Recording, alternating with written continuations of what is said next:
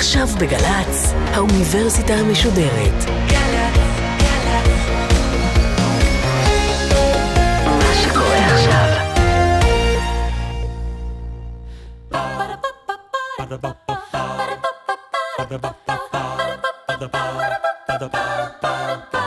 האוניברסיטה המשודרת מציגה מבוא ל עם קובי מידן, והסמסטר טקסטים מכוננים של הישראליות. והפעם, שיחה עם הפרופסור אניטה שפירא מאוניברסיטת תל אביב על "הוא הלך בשדות" מאת משה שמיר. עורכת ראשית, מאיה גאייר. שלום לכם. אנחנו במפגש נוסף במסגרת הסדרה שלנו על טקסטים מכוננים בתרבות הישראלית החדשה, אה, והיום אנחנו עם ספר שנחשב אולי לרב המכר הראשון בספרות העברית. הספר הוא "הוא הלך בשדות", הסופר הוא משה שמיר, וכך מציג לנו משה שמיר את הגיבור שלו, אורי כהנא, בפתיחת הספר. תקשיבו.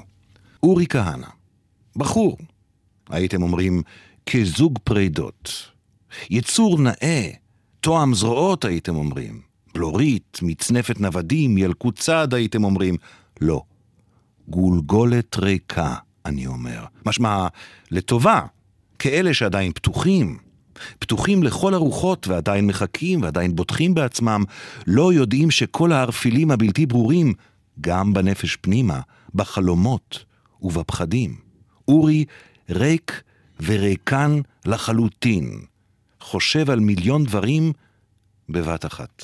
פרופסור אה, אניטה שפירא, פרופסור אה, אמריטה להיסטוריה של עם ישראל, כלת פרס ישראל, עמדה בראש המכון לחקר הציונות בישראל, מחברת שורה ארוכה מאוד של ספרים היסטוריים, ביוגרפיים. שלום לך. שלום וברכה. אז זה קטע הפתיחה, שבו מציג בפנינו אה, משה שמיר את אורי כהנא, הקיבוצניק, הבן הראשון של הקיבוץ, הצבר המיתולוגי. בזיכרון ההיסטורי-התרבותי שלנו, אורי זה הוא הצבר, שונה מאוד מההצגה שלו, כבחור שחיצונית הוא יפה, נאה, אבל משהו ריק ואכול מבפנים. יכול להיות שכל הזיכרון שלנו על הצבר אורי מ"הוא הלך בשדות" לא נבנה על הספר? אין לי ספק שהדמות של אורי שנחרטה בראשנו היא לא מהספר, ואתה ואני קראנו את הספר מחדש ונוכחנו בזה פעם נוספת, אלא מהסרט שנעשה לאחר מלחמת ששת הימים, והציג את אורי כהתגלמות הצבר, כובש הלב, כובש השטחים, וגם הבחור הנהדר שכל אם יהודייה הייתה רוצה שיתחתן עם הבת שלה. עכשיו, אתה קורא את הספר, ואתה רואה את ההבדל העצום בין הדמות המיתולוגית שעשה הסרט לבין הספר. לא רק בזה שהוא ריקן, אלא גם בזה שהוא במידה רבה עובד דרך. הוא לא יודע לאן פניו מועדות. הוא בא מכדורי, ואנחנו יודעים שבכדורי למדו חקלאות, לא למדו שום מקצוע הומניסטי, ולכן כשמשה שמיר אומר שהוא ריק, הוא מתכוון לומר שהיצורים שגדלים במסגרת הזאת, וגם שמטופחים בקיבוץ, רוצים להיות פלאחים, לא יותר מזה. אנחנו תכף נחזור לנקודה הזאת. לפני זה נספר ראשית, שעוד לפני הסרט של 67, היה אפשר להאשים במרכאות את הסרט בהשטחה, ברידוד של הספר המקורי, אבל גם משה שמיר עצמו עשה את זה. הוא איבד את הספר שלו להצגה, שעלתה בהצלחה גדולה, גם ב-47, גם ב-56, גם ב-66, אם אינני טועה. אה, וההצגה עצמה, המחזה, גם הוא עושה רידוד של הספר, מה שמעלה כמה הרהורים, אני לא יודע אם נוגים, אבל בהחלט מעניינים ומפתיעים על גורלם של טקסטים מכוננים. הרי ברגע שאתה מעביר טקסט למדיה שהיא יותר תקשורתית, אתה משטיח אותו, אתה מקצר אותו, אתה מרדד אותו, אתה עושה אותו יותר נגיש, והדמויות יותר סטריאוטיפיות, והספר מאבד את האיכויות שיש לו. בואי ניתן רקע תקציר של העלילה ומשם נמשיך. אז uh, הסיפור מתרחש בשנת 44. הספר נכתב ממש שנים מעטות אחר כך, כמעט בזמן אמת. ברקע נמצא מאבק היישוב בערבי מצד אחד, בבריטי מצד שני, וברקע כמובן השואה המתרחשת באירופה. אורי כהנא, כפי שאמרנו, הוא בוגר בית הספר החקלאי כדורי. אה, החברה שלו, מיקה, או מרים במקור, היא בעצם ניצולת שואה. היא הגיעה לארץ במסגרת מה שנקרא ילדי טהרן. מי שהביא את הקבוצה לארץ זה אבא של אורי, שהוא חבר קיבוץ מיתולוגי. אה, אז אורי חוזר לביתו, לקיבוץ גת העמקים, הוא הבן הראשון של הקיבוץ, מגלה שם שהוריו, שנמנים בין המקימים של הקיבוץ, נפרדו בהיעדרו, שוב, 1944, ומתחיל לו רומן עם מיקה, אותה ניצולת שואה. מן הרומן הזה ומהחיים השבורים שלו בקיבוץ והוריו, הוא בורח לפלמ"ח, בורח במרכאות או שלא במרכאות, וכאשר אנחנו מדברים על ההבדל בין הספר מצד אחד והסרט והמחזה מצד שני, יש הבדל לגבי צורת מותו של נכון. אורי, שאליה נחזור בהמשך, שהוא הבדל מכריע. נכון. אבל לכך נחזור בהמשך. אבל רגע, מותר לי פה להעיר משהו. הוא לא בורח לפלמ"ח, אלא הספר מאמת בין ההשקפה של הצעירים הארץ-ישראלים, שבשבילם העניין של הזקס, הפקודה, או מה שזה לא יהיה, הפעילות הביטחונית, היא בראש סולם העדיפויות. וזה מאפיין את הדור הזה.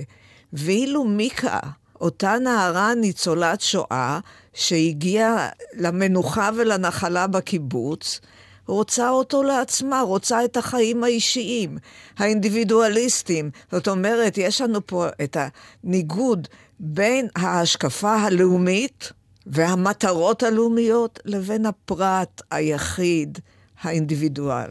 ועכשיו, אחרי שהקדמנו את המאוחר, נחזור להתחלה. בואי נדבר על הספר, כי לא צריך לבטל גם את תפקידו של הספר בציבור העברי של ראשית שנות החמישים נאמר. בהסתכלות עכשווית, מה הפך אותו אז לטקסט כל כך מכונן, כל כך משפיע? קודם כל, לדעתי, הדמות של אורי, שמצטיירת בדמיון של האנשים כפרוטוטיפ של הנער שגדל בארץ ישראל הצבר, עם התכונות שלו. הוא לא איש רוח מעמיק, הוא מסור לכלל, הוא מוכן לכל משימה שיטילו עליו, ובצד של חיי הנפש עדיין יש לו איזו ריקנות שלמעשה עד המפגש שלו עם מיקה לא מתמלאת. עכשיו, האם זאת הייתה דמותו של הצבר? אולי, לא בטוח. אני מעלה ספק, כי בסופו של דבר אנחנו יודעים מהעיזבונות של אה, אלה שנפלו במלחמת העצמאות, שבעיזבונות נתגלו שירים רגישים, סיפורים, מכתבים קורעי לב, אינדיבידואליסטים עד השיא. את מדברת על הפער שבין הדימוי שהגיבור הזה עזר לנסח בתודעה בדיוק. הישראלית, לבין אנשי הפלמ"ח כפי שהיו באמת. בדיוק. עכשיו, זה לא מקרה שכך זה הצטייר, משום שאנשי הפלמ"ח היו אמונים על תורת השתיקה. אסור לגלות רגשות. אסור לחשוף את החיים הפנימיים. איך כותב גורי, הוא רעות ללא עומר. לא מדברים על הדברים האלה, לא מדברים על חיי הרגש. חיי הרגש סגורים, הם בפנים, הם ישנם, אבל רק לאחר המוות הם מתגלים בציבור, ופתאום מתברר שלא כצעקתה, הפלאחים האלה, היה בהם הרבה יותר ממה שמתגלם בדמויות. עצם העובדה שאורי הוא קיבוצניק, בן ראשון לקיבוץ, גם היא עזרה לניסוח או לצריבה של הדימוי הפלמחניקי כקיבוצים, וגם שם יש הבדל בין המציאות למיתוס. זה נכון, כי בסופו של דבר היו רבים רבים מאוד בפלמ"ח שהיו עירוניים, שהתגייסו להכשרות, ובאו לפלמ"ח, אבל הקיבוצים היו אלה ששם היו מחנות הפלמ"ח. ואי אפשר להתעלם מזה, שהקיבוצים היו מוכנים לקבל את המגויסים האלה, שמבחינה כלכלית לא היו ברכה גדולה. הם עבדו כמה שעות, הם יצאו לפעילות. מה ששוב אמ, מעלה שאלה מרתקת לגבי גורלם של טקסטים ותודעה תרבותית. האם הטקסטים האלה לוכדים משהו בחוויה? מנציחים, מנסחים, רואים משהו בחוויה, או יוצרים את התודעה הקולקטיבית? שני הדברים נכונים. עכשיו, אני למשל לא יודעת עד כמה משה שמיר עבר צנזורה בספריית הפועלים. הרי הוא פרסם את זה בספריית הפועלים של הקיבוץ הארצי, של השומר הצעיר. המעוז הקיבוצי הגדול. נכון. גת העמקים זה משמר העמק אם אתה רוצה, או שער העמקים, מה שאתה בוחר. לפי המיקום זה באמת באזור ההוא, לא נכון, רחוק מחיפה, נגיד נכון. מיגור. עכשיו, האם הוא התאים את עצמו איכשהו למקובל בקיבוץ? יש להניח שכן. הביקורת מאוד ממותנת. הדמות של אורי היא באמת דמות שהייתה מקובלת. והזקנים בקיבוץ כל הזמן התלוננו, איך גידלנו פלאחים כאלה, בורים ועמי ארצות. ואתה רואה את זה שבעצם שמיר מפנים את הגישה הזאת ומצייר ככה את אורי עד המפגש עם מיקה. עוד מילה אחת על הדמות המרתקת והמפתיעה של אורי, הצבר המיתולוגי במרכאות או שלא במרכאות, כפי שעולה מהספר של שמיר, שוב, אמצע סוף שנות ה-40, מוקדם מאוד. נדמה לי, אני אומר את זה בזהירות, שהוא מתאר אותו גם כדמות מעט מסורסת. הוא עומד בתחרות עם אביו. אביו הוא וילי, צריך לספר. כן. אביו הוא ממקימי הקיבוץ. אביו נסע להביא את ילדי טהרן. אביו עכשיו הולך להתנדב בבריגדה הבריטית, כי אנחנו בסוף מלחמת העולם השנייה. אביו, אפילו מיקה, הייתה מאוהבת באביו. נכון. כך נאמר. נכון. ובעצם אה, אורי עומד מול אביו ואין לו איך להתמודד. אז אני הייתי אומרת שכאן יש לנו ביטוי לקושי של בני הארץ להתמודד עם דור האבות. כי דור האבות היה מי שהביא את האידיאולוגיה, שקבע את הדפוסים, ומה נשאר לצעירים? ללכת לפעילות הביטחונית. לכן הפעילות הביטחונית הייתה ביטוי של הזהות המיוחדת של הצבא.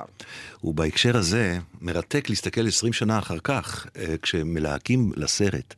את אסי דיין, אמנם דיברנו על כך שהסרט מרדד את המורכבות נכון. של הספר, אבל הליהוק שלו, גם בתור הבן של אביו, משה דיין, הוא מרתק. נכון. וזה התחלה של דרמה שתימשך עד מותו של אסי דיין. בהחלט. בוא נדבר על מיקה. שוב, היא ניצולת שואה. החוויות שהיא עברה שם, בעיקר במחנה העקורים, נכון. כך מספר לנו שמיר, הן חוויות קשות מאוד, כולל עניינים מיניים, הוא רומז על כך, הוא אומר על כך שיש לה ניסיון חיים יותר מאשר לאורי יהיה עוד הרבה שנים. נכון.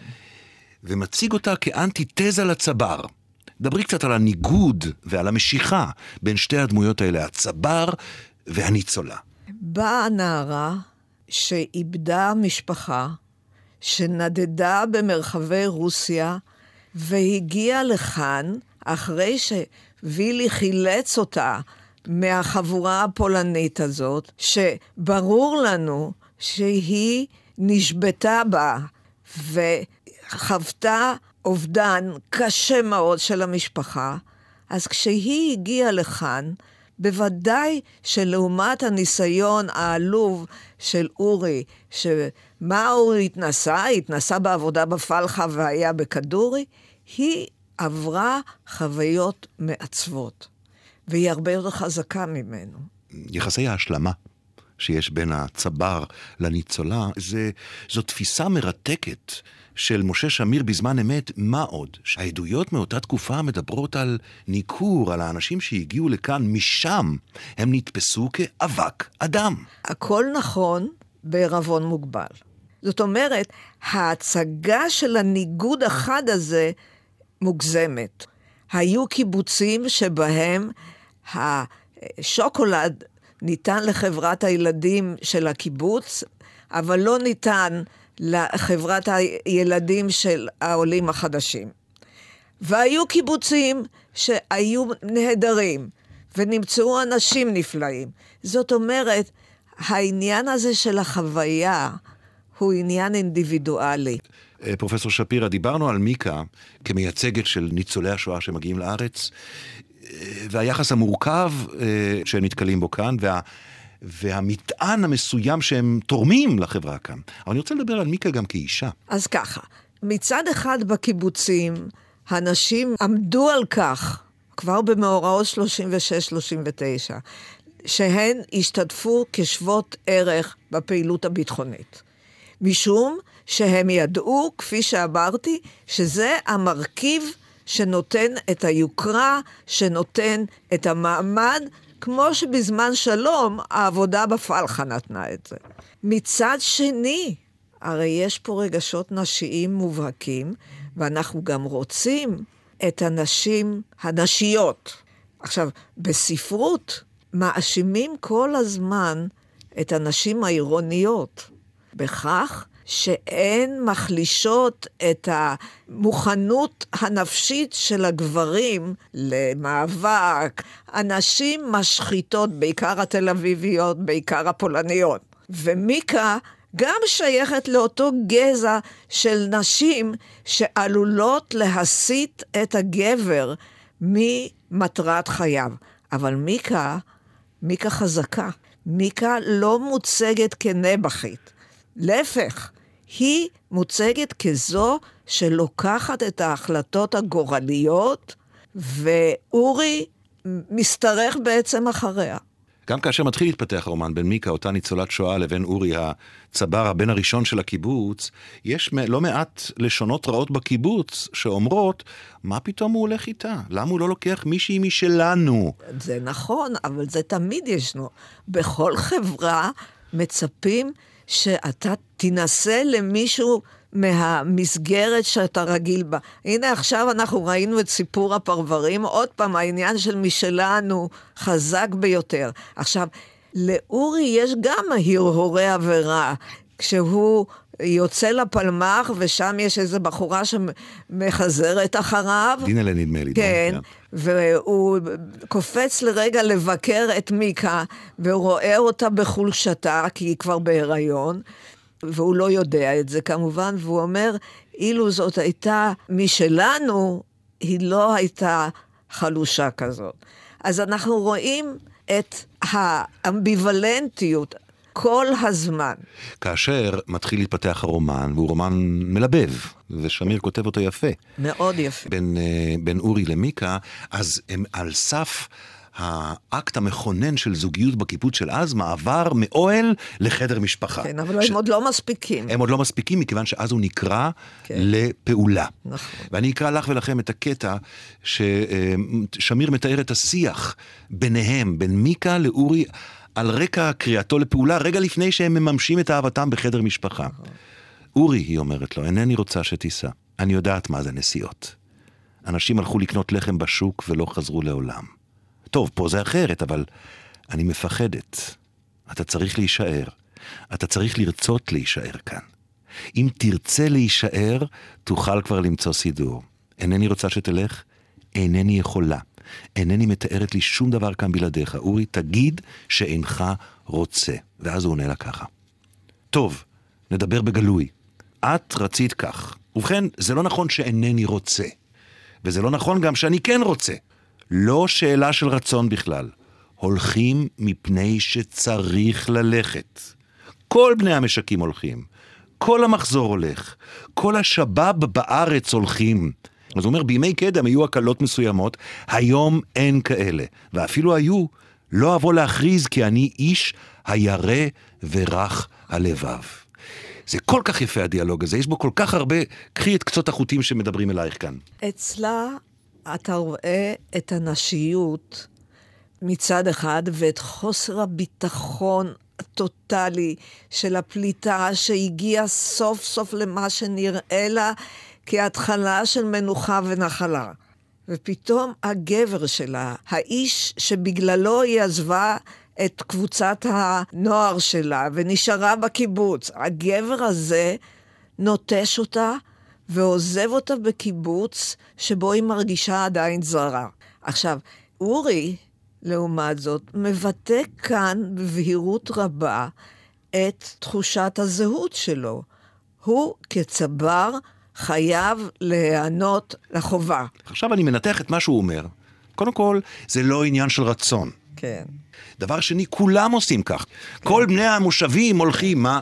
דבר שלישי, היום אין הקלות שפעם היו, אני לא רוצה להיראות ירא ורך לבב. נכון, נכון. שוב, אנחנו חוזרים לנושא של מרכיבי הזהות של אורי. אורי וכל בני הדור הזה, המשימה שלהם בחיים היא הפעילות הביטחונית. זה הרזון דטרה שלהם מול דור האבות. האבות כבר עשו עבודה נהדרת. אין להם מה לתרום, לא באידיאולוגיה, לא במוסדות. הדבר היחידי שהוא שלהם זה הפעילות הביטחונית.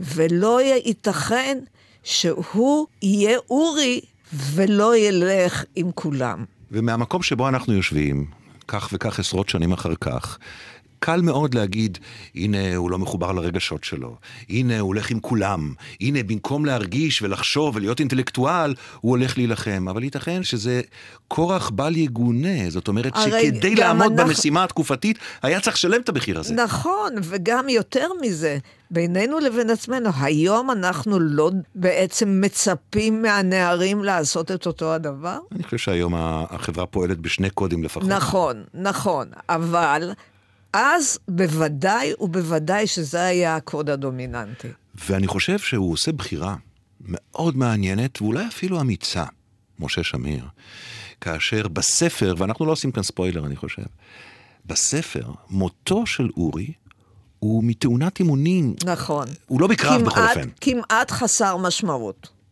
הוא נופל על רימון. כן.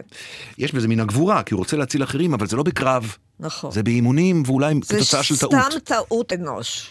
ואילו במחזה שהוא עצמו איבד, וגם כמובן בסרט, זה במהלך של פיצוץ גשר נכון. בריטי, כשהוא מתנדב לצאת למשימה במקום מישהו שהוא לא מיומן. כן, עכשיו, אין ספק שהמחזה והסרט הולכים בעקבות פעילות יותר מאוחרת של גשר הזיו ויחיעם וייץ וכל הסיפור הזה. עכשיו, הדבר הנוסף זה שמה שקורה במחזה ואחר כך בסרט כבר מושפע ממלחמת העצמאות. ולכן המוות שבספר הוא כמעט ללא תכלית. הוא איזה מוות חסר תועלת של תאונה טיפשית. הופך להיות למוות הירואי. וזה טבעי לתקופה וטבעי לטון של הספרות שמתיישרת לפי התקופה. מעניין, השאלה היא אם באמת המעבר בין הספר למחזה, נגיד עכשיו, שעושה שמיר עצמו, ולכן המעבר הזה יותר מעניין. הוא רק מכיוון שאחר כך כבר הגיעה מלחמת העצמאות והאווירה הייתה יותר הירואית, או מכיוון גם שאנחנו עוברים מספר אינטימי של אדם ואדם לתיאטרון שצריך להביא קהל. יכול להיות. לא, אני לא מכחישה את זה. ויכול להיות גם שהוא שמע ביקורת מהחברים שלו. Mm. אני לא יודעת, אני מעלה אפשרות, אבל גם, ואני חושבת בראש ובראשונה, רוח התקופה.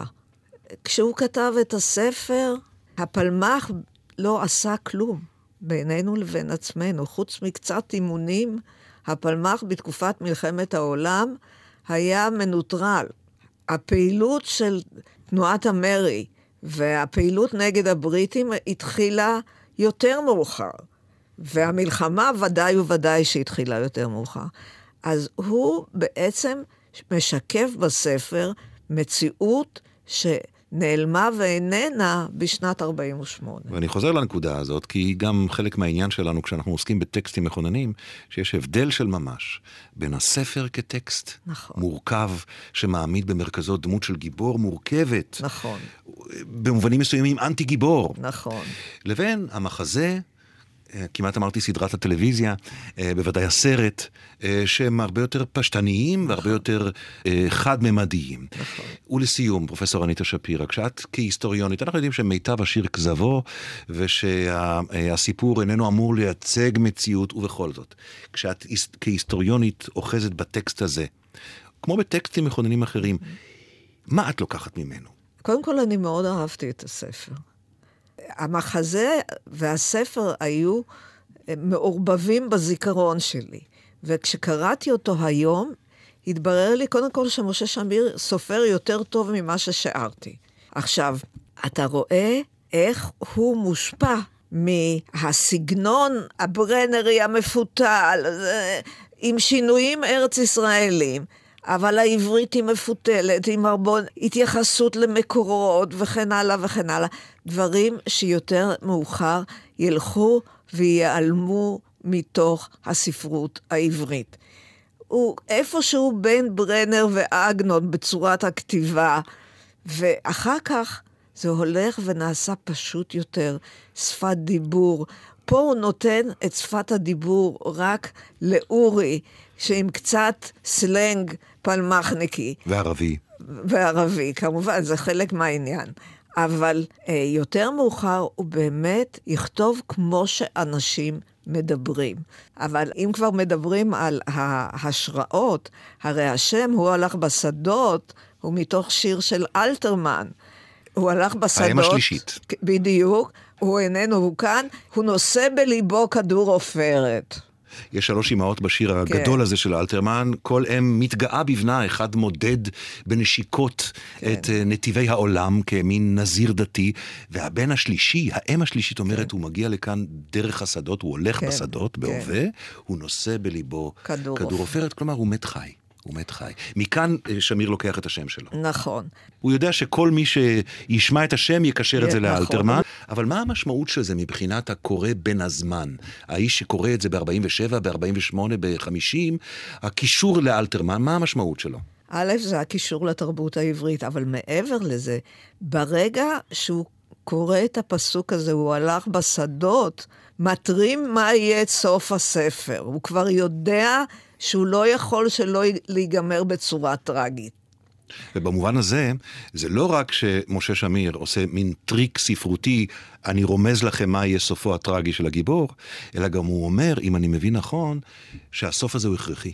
שאין מנוס ממנו, לא שהוא הכרחי, אלא שאין מנוס, שהוא גזירת גורל. הוא הלך בשדות, מאת משה שמיר. הספר, המחזה, הסרט. פרופסור אניטה שפירא, אני מאוד מודה לך. תודה לך. Ba-da-ba-ba-ba. Ba-da-ba-ba-ba. Ba-da-ba-ba-ba. האוניברסיטה המשודרת, מבוא ל.